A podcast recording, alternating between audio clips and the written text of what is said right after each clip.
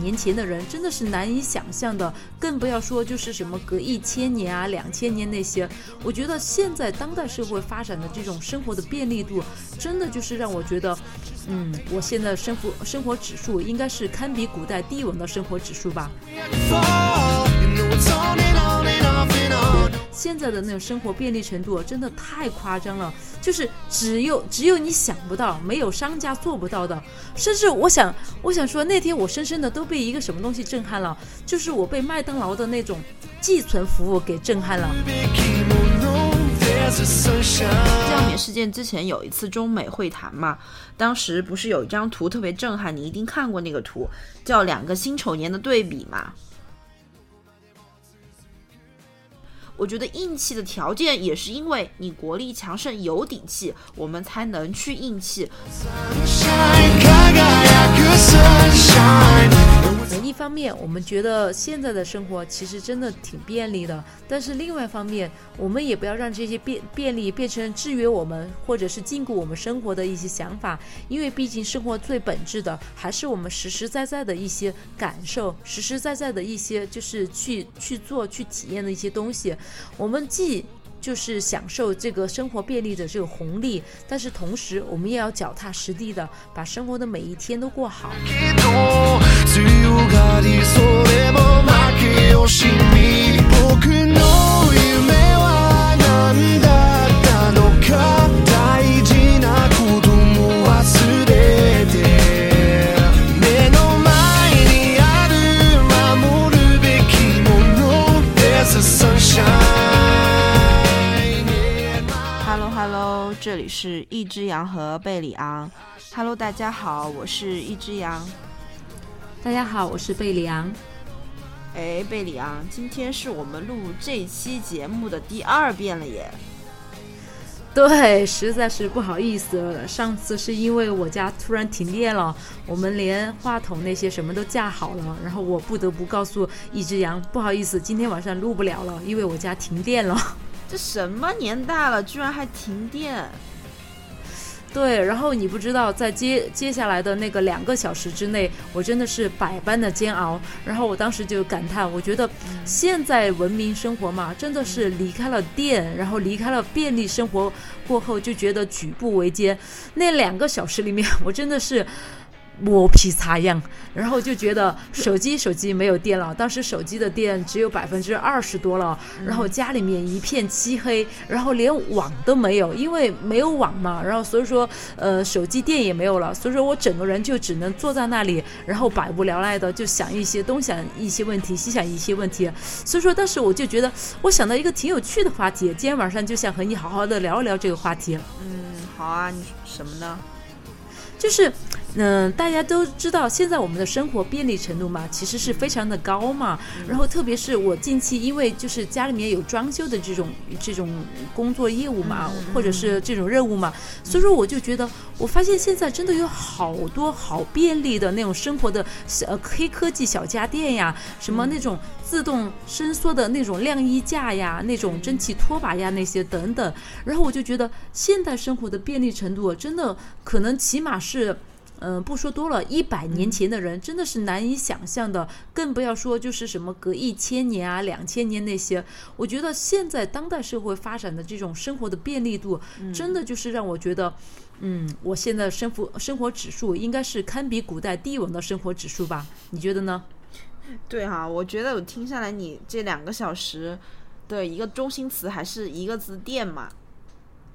对，是电，但是不仅仅是电呀，嗯，更重要的是，我觉得，嗯，就是现在的人嘛，奇思妙想，当然电也是那个最重要的一样东西。所以说，今天会在我会在节目的最后嘛，给大家推荐一本书，这本书就讲了电历史的发展，是一个很有趣的一本书。但是其实除了电以外，我觉得就是这短短的近一百来年吧，我们的生活的便利程度真的是。大跨步的大跨步的提升，就完全是有质的飞呃飞跃。就比如说吧，就是打扫家务这一项事情来说，嗯、大概几年前大家都觉得，哎，用一个戴森的那种吸尘器就觉得哎很方便了，什么吸螨虫呀，然后吸那些地呀、吸那窗户啊那些都很方便。但是这两年就流行的是什么呢？这两年流行的都是蒸汽拖把了，然后真的就是非常的方便。对于这种是就是像我们这种做家务懒癌懒癌末期的人来说，真的就是巨大的福音。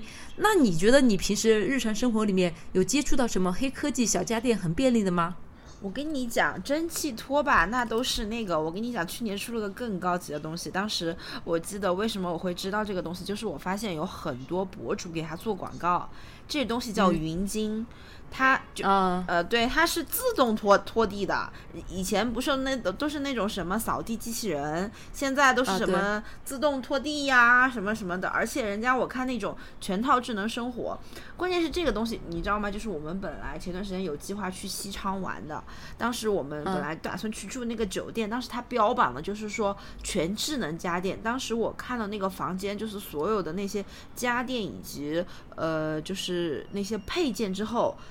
我就发现哦，原来当代就是已经方便到这种程度了，就是你往那一坐就好了，什么都不需要人，就是一切都有，你手机按个键就好了，就一切都可以操作掉。对，现在很流行那种生态链的，就是智能家电嘛，你就用一部手机，然后有一个终端嘛，或者是就是那种 AI 嘛，就可以操控全屋的所有的家电，比如说远程遥控开空调呀，把电视打开呀，或者是就是放歌呀，那些都是最基础的功能嘛。对对然后我就觉得。现在这些黑科技小家电，小到那种厨房的料理机吧，然后大到的就是一整套家庭里面的那种，就是呃我刚才说的那种自动的伸缩晾衣架呀，或者是一些很科技的那种嗯、呃电器啊那些，我真的就觉得现在的那种生活便利程度真的太夸张了，就是只有只有你想不到，没有商家做不到的。对对甚至我想，我想说，那天我深深的都被一个什么东西震撼了，就是我被麦当劳的那种。寄存服务给震撼了，就是我记得我们以前不是讨论过一次吗？就是麦当劳经常会搞那种活动，第二件半价，哦然后你作为一只单身狗，你不可能买两个冰淇淋一口气把它吃完，是吧？然后，但是往往你又觉得，哎。第二个冰淇淋半价，然后就觉得啊，这样的便宜，你不去占的话，真的觉得很心痛。然后现在神奇的麦当麦当劳居然推出了寄存服务，我那天真的是深深有被震撼到。就是你买了两个冰淇淋，你可以当场吃掉一个，然后另外一个在一个月之内，然后就再去拿也没有问题。你有没有觉得这个真的太棒了？并没有，那就是商家的圈套，好不好？他就是要丧尽天良的让我花钱。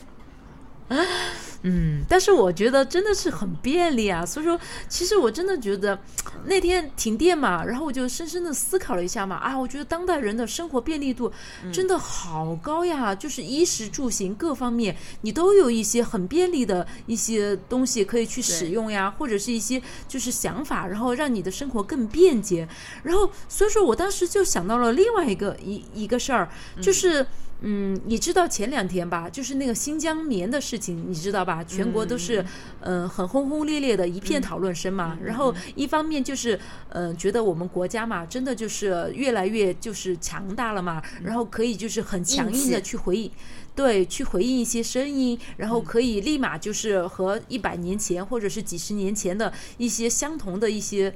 嗯，经历或者是就是声音嘛，就有了截然不同的反应。对。然后另外一方面，我就觉得，我不知道你你有没有感觉哈，但是我觉得，就是现在当代年轻人他的爱国热情，其实真的有一个非常高的一个提升。我觉得就是原因就在于什么呢？就在于真的就是我们国力的强盛以及国内生活度的便利度。因为我觉得，就是起码在我们之前，我们这代人或者我们之前嘛，就是包括七零后呀、八零。后那些嘛，嗯，当时的话，可能有很多人都想出国移民呀、出国留学呀，那样这样那样的。但是其实你现在去问一下，嗯，九零后、零零后，甚至包括一零后，他们可能大多数人都会认为。嗯，就是去国外玩一玩、旅行一下，去见识一下。但是你问他们想不想出国去留学呀，或者移民呀那些，其实我现在听到很多的声音都是他们并不想出国移民那些，因为他们觉得什么呢？他们觉得现在国内的生活的便利程度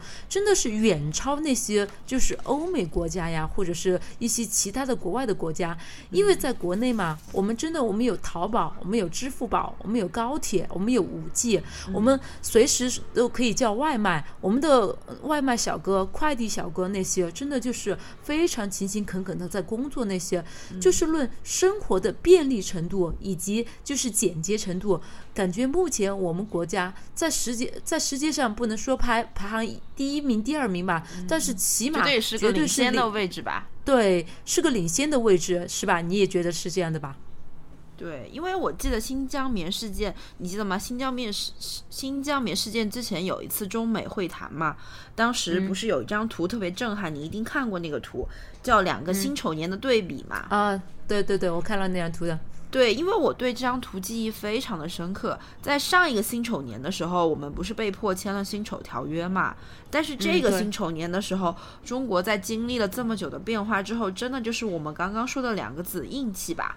我觉得硬气的条件也是因为你国力强盛有底气，我们才能去硬气。这也说明了这么多年的一个发展是没有问题的。而且我当时你你你有想说，就是说爱国情怀这个事情，我记得我前段时间。也听了很多播客，也看了很多就是 vlog 嘛，喜欢看什么呢？就是叫隔离日记，因为大家都知道哦，你从那个国外回来，中国这边是要隔离的。而且我觉得应该来说，隔离比较多、比较做的比较好的点，大家可能比较多人会选择上海嘛。当时我就看到小插书上有很多。隔离攻略，你知道，我当时是我随便刷的时候刷出来，我就说，哎，这是个什么东西？隔离还有攻略吗？然后我就去了解了一下。他就是讲说啊，你在比如说在你有这个回国打算的时候，你要做什么什么东西，准备什么什么材料，或是怎么怎么样嘛。但是我觉得就是现在的这个，其实自媒体平台的分享特别的好，它的很多东西做的非常的汇总，你看你一看就是一目了然。比如说中国入境有什么需求啊什么的，而且我觉得中国人还在做这方面，特别是我们国家吧，我觉得经过了这么久，其实是形成了一个体系化的东西。就像大家说，一回国，一一一，当你一回到那个上海那个机场的时候，你就觉得思路非常清晰，不像在国外比较混乱，你根本不知道，哎，这是该往哪儿走，下一步是什么。但是它那条指引的路线做得非常的清楚，上海机场，它就 step one 是什么，step two 是什么，要检查哪些东西，就是一目了然。你一看就知道，哦，我要我是要做这个，哦，我是要做那个。而且当时小红书攻略特别神奇，因为可能就是大家比如说从国外回来，就是。也对住的什么酒店啊有一些要求。第一就是看这个酒店干不干净，第二就是大家关心啊，能不能收外卖啊，啊，能不能收快递呀、或者是什么什么之类的嘛。我就觉得大家的这个当时为什么会有很多人拍这个帮到到包括那个时候在酒店隔离嘛，因为可能大家觉得隔离相对来说时间比较多，就像你刚刚说那个呃停电的时候引发的一些思考嘛，也是大家可能相对。之前自由的时候就比较做的可以做的事情比较多一些，那么在这个酒店里面，它相对可能呃活动范围小了，它的一些社交啊，包括那些活动就要少一些，大家就开始拍一些视频啊、分享啊什么什么的嘛。我觉得这些真的能够看出来，我们国家在做这些东西的时候真的是非常厉害的。对，所以说我就觉得便利的生活的基础是什么呢？就是真的是我们国家的实力一步一步的在上升，一步一步的在变强，然后国泰民安是我们生活便利的最基本的基础，我就觉得是这样的。对，而且当时哈那个新疆棉事件出来之后，当时我也有看到微博上有几个比较好笑一点的点吧，可能大家就是你你刚刚说的比较多的人关注是爱国情怀，因为我个人有嗯。在追那个综艺嘛，然后然后嗯。就是看什么青影啊、创四啊这种，当时青影那个节目组就直接发了一条微博声明，就说啊，因为没有办法播出了，主要是因为他们都是呃某某某迪啊那个牌子，然后就大家就是就在发发起了个话题叫心疼剪辑师。因为全程都要打马赛克。然后我后来有看那期节目，真的很惨，特别是有那种你知道他们就是那种唱唱跳跳的节目呀，就是你又不是想像我们一样，你马赛克在那它不动就好了，它不行的，它是可能这一帧要打马赛克，下一帧继续打马赛克，然后就说那个。小哥可能就是需要去找一个那个直发，就是那个掉发秃头到不行吧。对，虽然我没有看这个综艺节目，但是我有在网上看到一张图，然后大家就是有才的网友，他是利用镜像原理，直接把那个蒙迪的那个那个字母那一串字母给挑了顺序，然后就说嗯，反正我们这个不是某迪，然后我们这个是一个其他的什么乱七八糟的品牌，然后反正当时我就觉得还是挺有意思的那种感觉。对，然后当时我还看到，就是网上有个明星嘛，就是叫邢兆林，可能他就可能知道人不多。当时他上热搜，我就觉得什么情况？我点进去看一眼，就说他上热搜的点是邢兆林连夜买。李宁，然后我就在想，天啊，这些明星就太惨了，就是突然好多品牌都不能穿了嘛。那天你记得吗？就像一个解约日一样，那天微博热搜全是谁谁谁和谁和什么品牌解约了，谁谁谁和什么品牌解约了。然后当时就有有才的网友就在底下评论说，这样单方面解约是可以的吗？对，那天我嗯，好像在微博上看到是二十三名，然后明星嘛，二十三个明星嘛，都纷纷解约了。然后，但是起码大家觉得哎，很硬气呀，正面刚呀，起码这个时候该就是表态呀，露出自己的态度嘛。起码就是对于就是诋毁我们国家的那些言论或者是行为那些，我们就该予以抨击啊那些。对，而且当时我跟你讲一个最神奇的点，那天我下去扔垃圾，就可能我我现在住的这个公寓楼，年轻人相对来说比较多一些嘛，我居然在我们那个垃圾筐里面看到了很多，嗯，什么克呀、什么迪呀的鞋子、衣服，然后我就想说，要这么极端吗？我今天问我妹妹嘛，然后我说你，因为我妹妹她是一个就是资深的那种体育的那些，就是应该叫什么呢？体育用品的爱好者吧。反正我就问她，那你那么多鞋、那么多衣服、那么多包又怎么办呢？她说不再买新的了，但是旧的呢还是可以穿一下的，大不了就把 logo 给遮一遮吧。然后号称自己是莆田货也可以。对，而而且我我前两天还在网上看到一张图，就是呃有一个小哥爬山嘛，应该就是那个世界没两天，然后他衣服背后有个特别大的沟，然后就有很多人就说啊你怎么还在穿这个什什么课的衣服？然后我就看上面有一篇一排很大的马克笔的字写我支持新疆棉。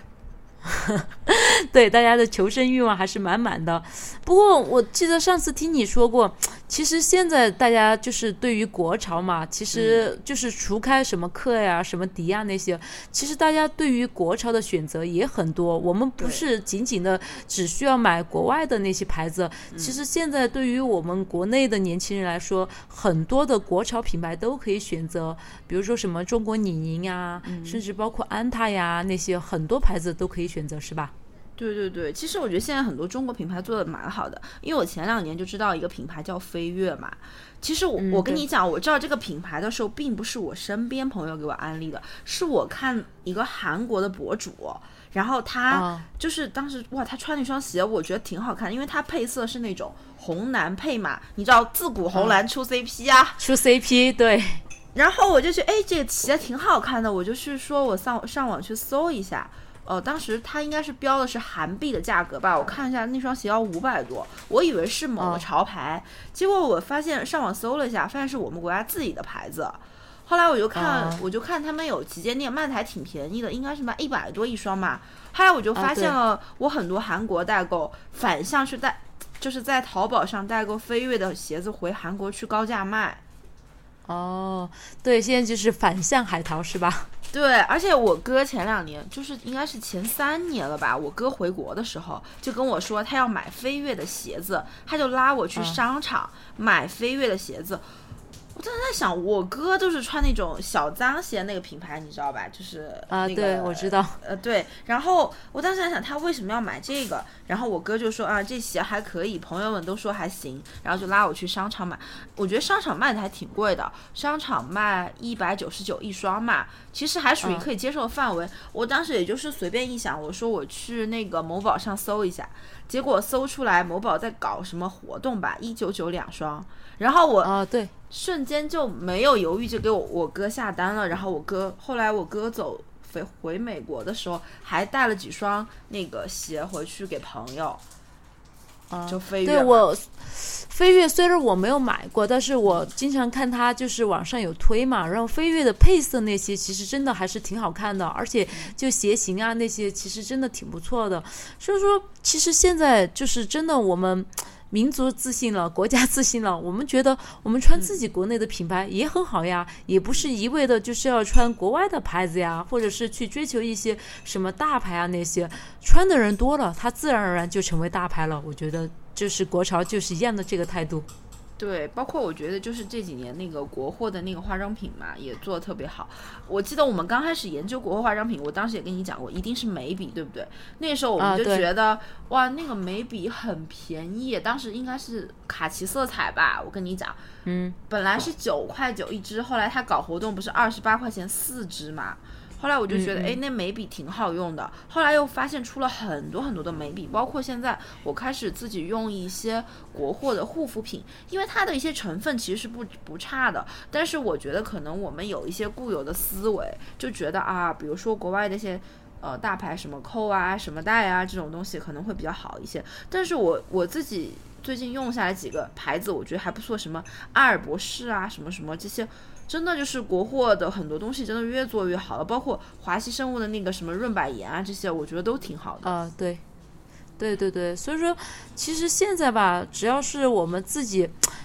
根据我们实际的需求去选择东西，而不是一味的就是推崇什么牌子呀，或者是推崇国外的东西。其实你会发现，我们身边的选择真的很多，哪怕是就是哎，我们不再是一味的去追崇那些国外的大牌，我们仍然会觉得我们的生活其实是非常便利的，我们选择面也很多。我就觉得是差不多这样的。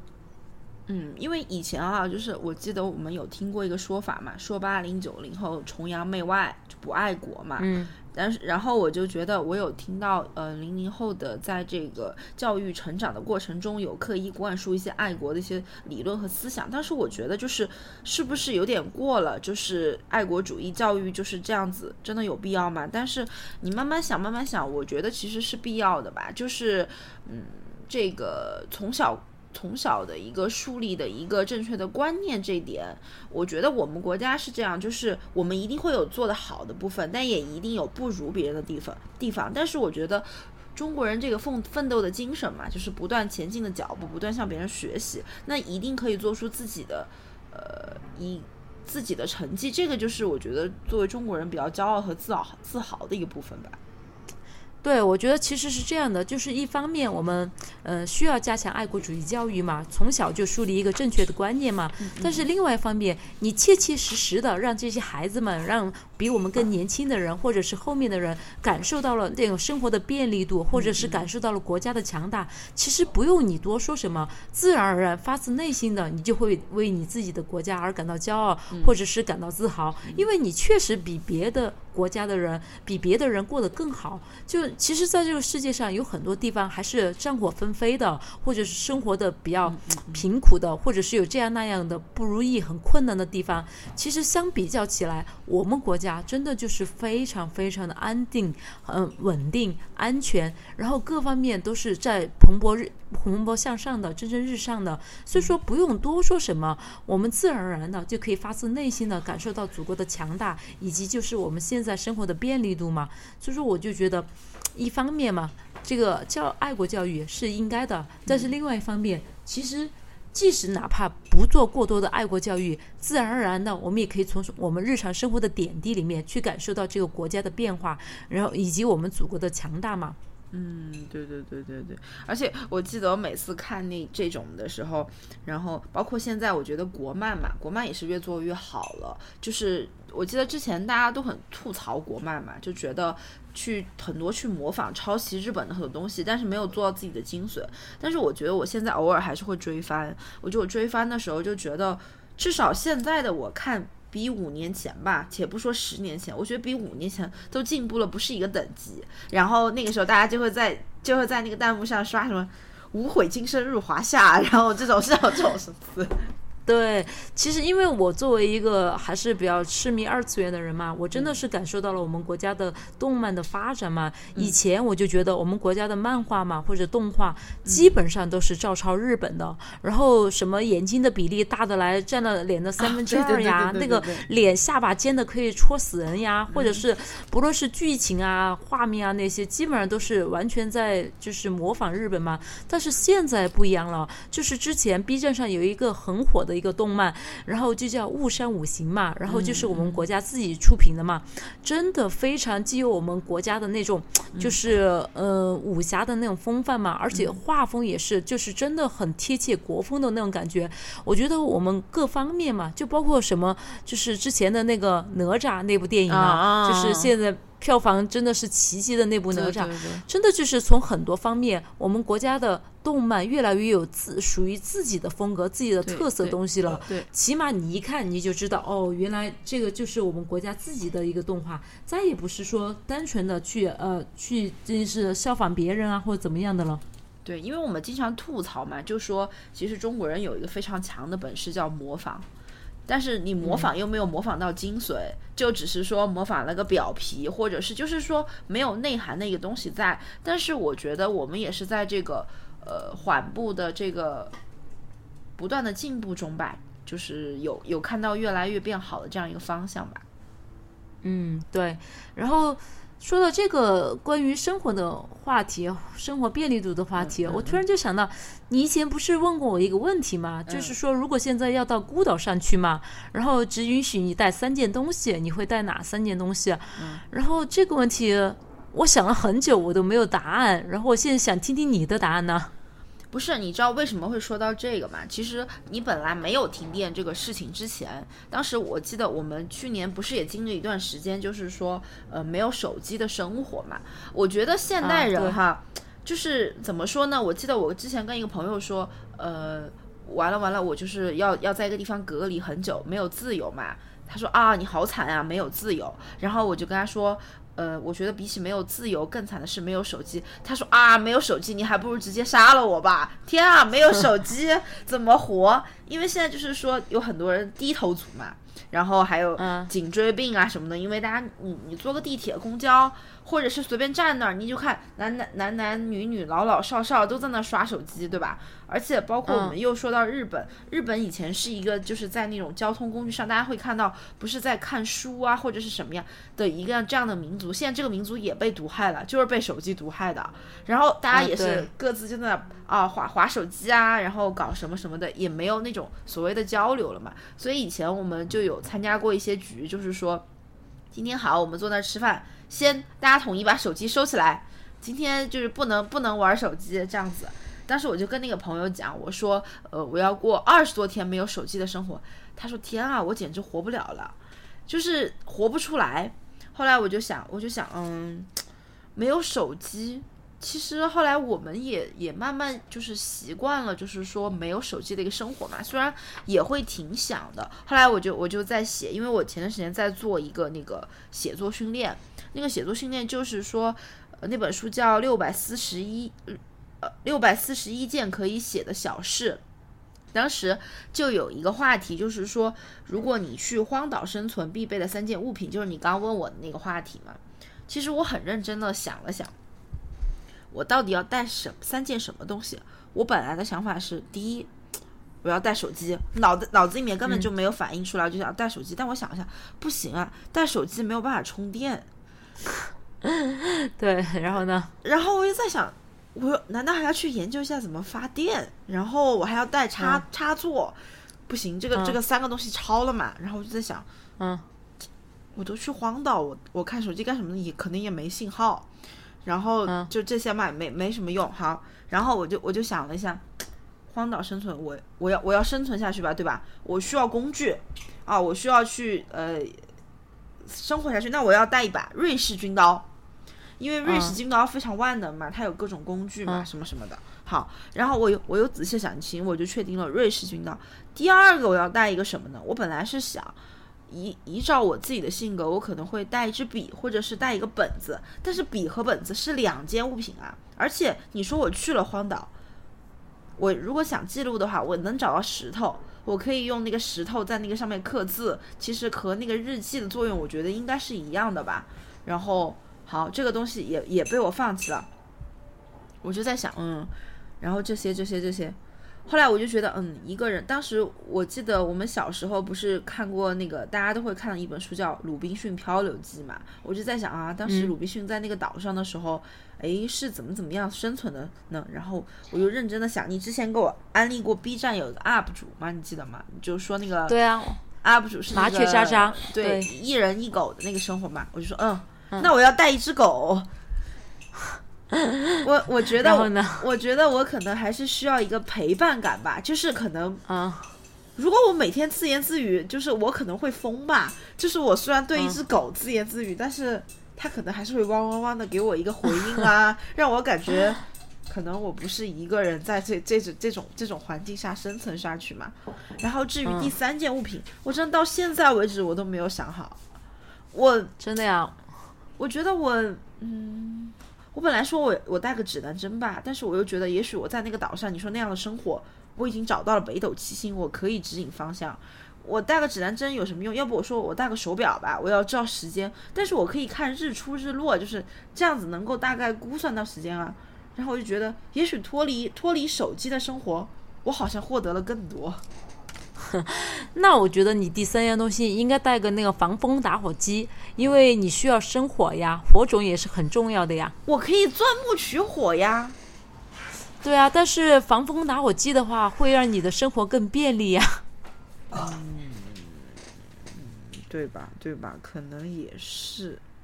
你你你，我我我我，你有没有想过去荒岛，或者是去哪里生活呢？嗯。我没有想过要去荒岛生活，但是我有仔细的思考过。你说去荒岛嘛，脱离现代文明生活嘛？如果让我带选择带三样东西上岛的话，我第一个我会选择那个防风打火机，因为我觉得那个很重要。然后第二个的话，我会带一条那种。就是类似于羽绒被一样的那种毯子，就是毯子，因为我觉得，嗯，因为你不知道温度嘛，然后你假设如果是在一个就是昼夜温差很大的地方的话，保暖问题其实是很重要的。没有啊，你可以砍那个叶子把自己遮起来啊。对，但是万一很冷呢？我要砍多少叶子才才能让我自己稍微不那么冷呢？然后第三个的话，我想我会和你选做一样的选择，我会带一条狗吧，因为我觉得一个人的话真的太孤独了，说不定撑不了多久就撑不下去了。但是有狗的话，我可以一直和狗两个天长地久的活下去。是你旁边那只 那只贝贝。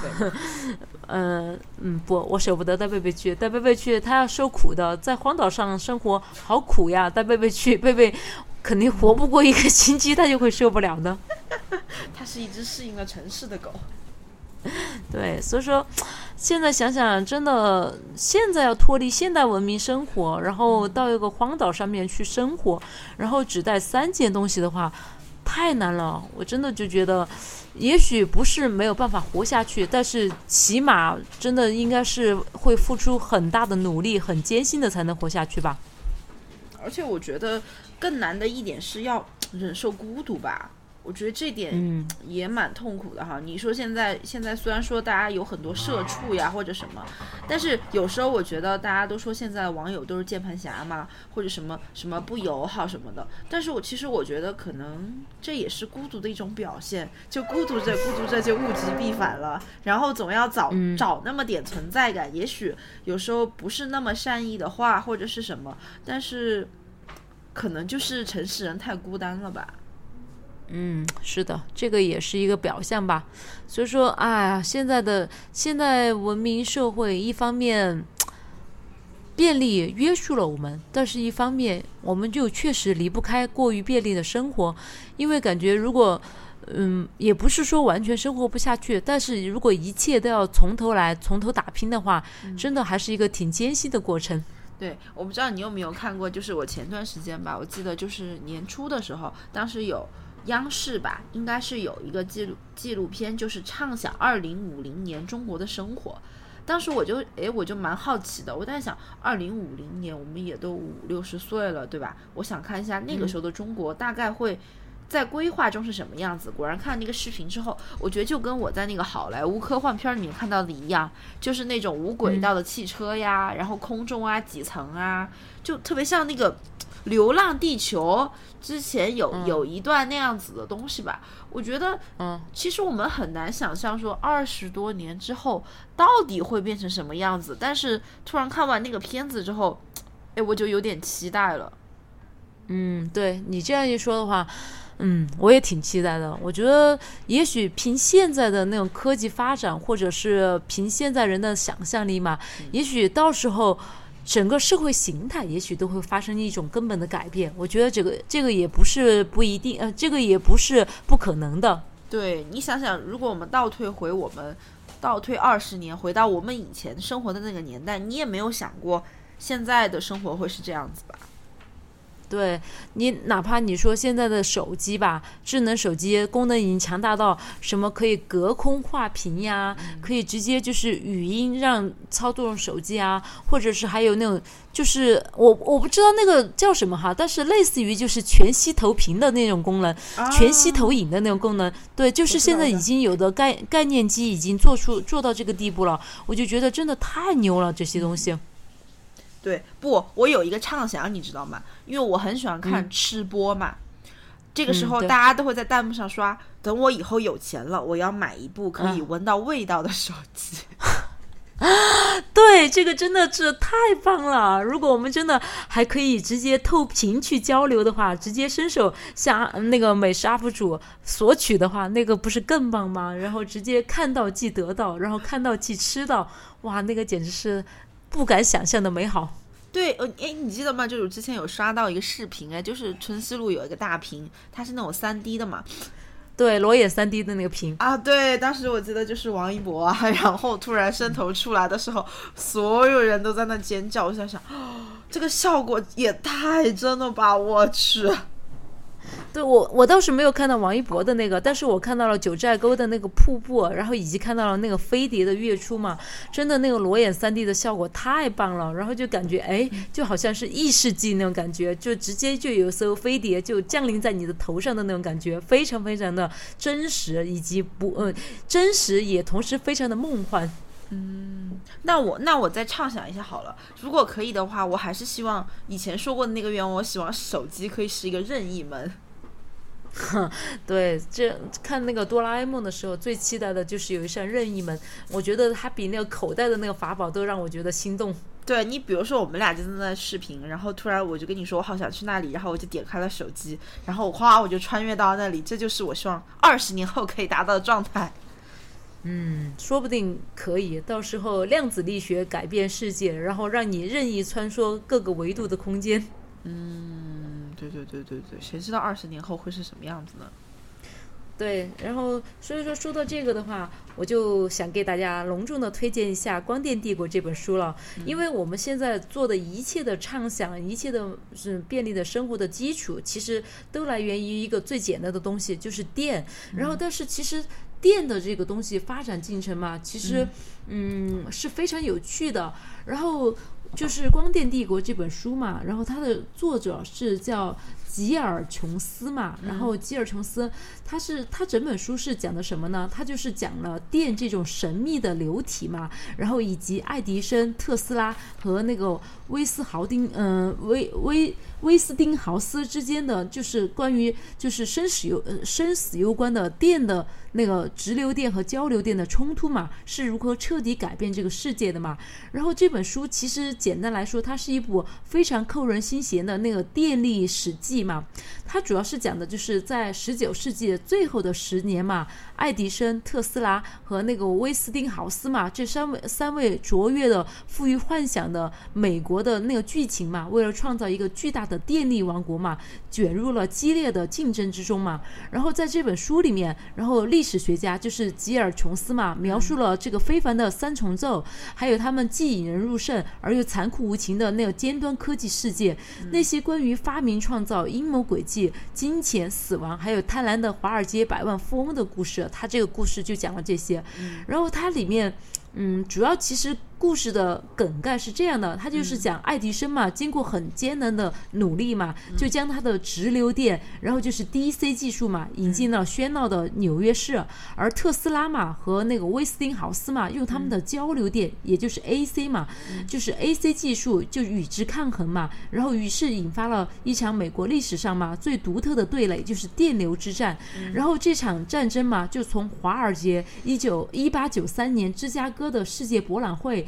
然后到尼亚加拉瀑布，然后直到就是嗯死囚室嘛，然后就是整个就是嗯监狱房间里面，然后有一个犯人嘛，叫威廉凯姆勒嘛，然后这个被判死刑的犯人，他是第一个成为做电椅被处死的人嘛。整个小说嘛，其实它应该不叫小说，它应该是就是以历史为背景嘛，然后通过小说的笔法嘛，向大家介绍了。电这个东西，这个神秘的这个流体嘛，它改变世界、改变整个人类的命运史的一个一个进程，特别特别的有意思。因为现在我们大家觉得，哎，伸手一按开关就可以把灯打开，一按开关就可以把电脑、把电视那些都打开。但是其实电这个东西，作为就是现在大家生活息息相关的一样东西，它其实是经历了一个比较。漫长复杂的过程，然后最终被人类可以使用的这个作为可以使用的一个东西来使用嘛？它其实是经历了很多的。然后大家可以去看一下这本书，去了解一下到底电这个东西在我们生活里面充当了什么角色，它又是怎样的被人们发现，然后利用，最后就形成了现在的这个局面。其实这个都是一个很有趣的过程，所以说大家可以去看一下这本书，就叫《光电帝国》。它读起来会不会很枯燥呀？嗯，还好，因为你会发现这三个天才嘛，就是爱迪生嘛、特斯拉嘛，还有就是呃威斯汀豪斯嘛，这三个人真的就是非常非常的特别，就是天纵奇才。因为大家其实对于嗯，可能对于特斯拉也好，对于爱迪生也好，或者是威斯汀豪斯也好，可能都听说过他们的名字。但是如果你不是特别了解他们的话，你通过读这本书，你会发现，哎，原来这三个科学家和我们想象中的很不一样。因为其实他们既是科学家，他们也是商人，同时也是这个社会的一个巨大的推动力。正是他们三个人这种，就是应该叫竞争吧。然后那个直流电和交流电的竞争，才推动了现代社会的大踏步的前进。然后以以至于后来才有了什么更便捷的什么电视呀、电话呀，甚至包括后来的网络呀、空调呀、冰箱呀这些，全部都是因为他们这个。就是非凡的三重奏嘛，然后人类的社社会进程才有了大踏步的前进。反正我觉得这本书不会太枯燥，当然它也不是像一般的那种小说那样，嗯，或者是那么有趣啊，或者是那么跌宕起伏呀那些。但是你通过阅读这本书，你侧面的去了解哦，当时的一个社会历史进程，这三个剧情之间发生的故事，你会感慨，真的人类的社会的进步每一步都是相当的不容易，每踏出。一步都是得来不易的，都是需要有很多的人力、物力或者是智慧的碰撞，才有今天的成果的。所以，我们其实是成果的享受者呀。对，所以说我们是站在巨人的肩上去眺望、眺望远方和未来的。现在的生活之所以那么便捷，其实真的就是因为有无数的前人为之付出努力，所以说才有了我们今天的便利生活。嗯，对对对，我们真的是要感谢这些人的付出吧。我们真的就是。我刚说那个话，享受成果的人，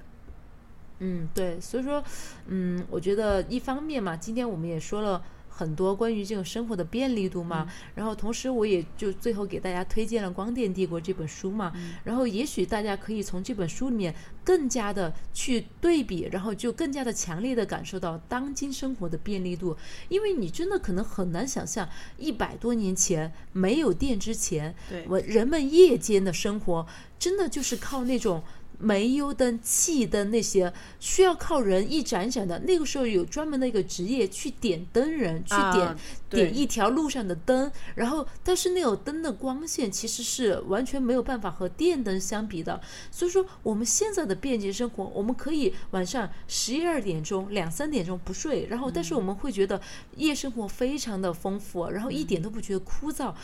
在当时的人来说，是真的是难以想象的。哪怕是当时的就是摩根家族那种非常有钱的那种名流嘛，那种对于他们来说，夜间的生活其实都是非常单调的、非常单一的，因为没有电呀，因为你不可能去做个很多很多的事情。是正因为有了电这东西，才会有什么呃夜间的舞会呀，夜间的一些就是派对啊那些。其实所以说，我们现在畅想一百多年前的人的生活，真的他们的生活的不便利度是我们难以想象的。而一百多前多年前的人，他们想象我们现在的生活，也应该来说是非常的难以想象的。所以说，我觉得一方面我们真的是应该非常珍惜现在的便利程度，另外一方面的话，我们也确确实实是感觉到，正因为我们祖国不断的在强大，所以说我们的便利生活也让我们越越发的相信我们的祖国的明天会更加的美好。对对对，我在今天我们这个最后的时候，我突然刚在想，其实我们应该感谢几个人，就你刚刚说那几个人之外，我觉得应该感谢富兰克林。呃，他也他这个书里面也提到了他的，然后也也讲了关于他就是整个发现电的发现电流的那个嘛。他其实并不是第一个发现电流的人。对，你看了这本书，你就会知道，其实他起了一个不小的作用，但是他并非是第一人。嗯，但是我真的就是感谢这些科学家，让我们拥有了现在美好的生活。虽然我刚刚说，你刚刚说我们畅想一百多年前的生活，但其实我觉得就像我们刚刚说没有手机的生活一样嘛。其实应该来说，我觉得就是各有各的一个一个嗯玩法吧。就像以前说没有，比如说现在所谓的夜生活呀、夜宵啊什么的。但是其实我们应该忘应不应该忘记的也是生活的本质到底是什么？带给我们便利的同时，在享受这份的同时，也应该去珍惜，呃，也应该去。感恩吧，这这样一些东西。嗯，对你说的这个利益点，我觉得非常好。呃，一方面我们觉得现在的生活其实真的挺便利的；，一方面我们也不要让这些便便利变成制约我们或者是禁锢我们生活的一些想法。因为毕竟生活最本质的还是我们实实在在的一些感受，实实在在的一些就是去去做、去体验的一些东西。我们既就是享受这个生活便利的这个红利，但是同时我们也要脚踏实地的把生活的每一天都过好。因为抛开手机、抛开网络、抛开电视呀、抛开一些娱乐设备啊那些，还有更多的事情需要我们去珍惜，需要我们去做的。所以说，我们更应该的是脚踏实地的过好生自己生活的每一天。当然，我们同时能推进这个生活的便利度的话，那就更好了，是吧？嗯，对对对，这点真的非常非常的重要。嗯，对。哎，应该来说就是感恩自然，然后尊重自然，然后谢谢当代的美好生活社会。嗯，对对对，希望我们生活的会越来越好，然后便利程度的话，达到你说的那个可以闻味道的手机，那个就太棒了。对。那我现在要要那个去我们家楼下麦当劳买那个可以寄存的冰淇淋了。嗯，快去吧，快去吧，他们会是二十四小时都提供这个服务的。真的是，你你说他这个以后还会搞些什么花样？就是突然开始还有点期待的那种。嗯，对呀，然后让我们可以不断的期待他们给我们的新惊喜。嗯，好的，那我们今天这期节目就录到这里喽。嗯，好的。就到这里吧，嗯，下期再见喽，嗯，再见喽，嗯，拜拜，拜拜。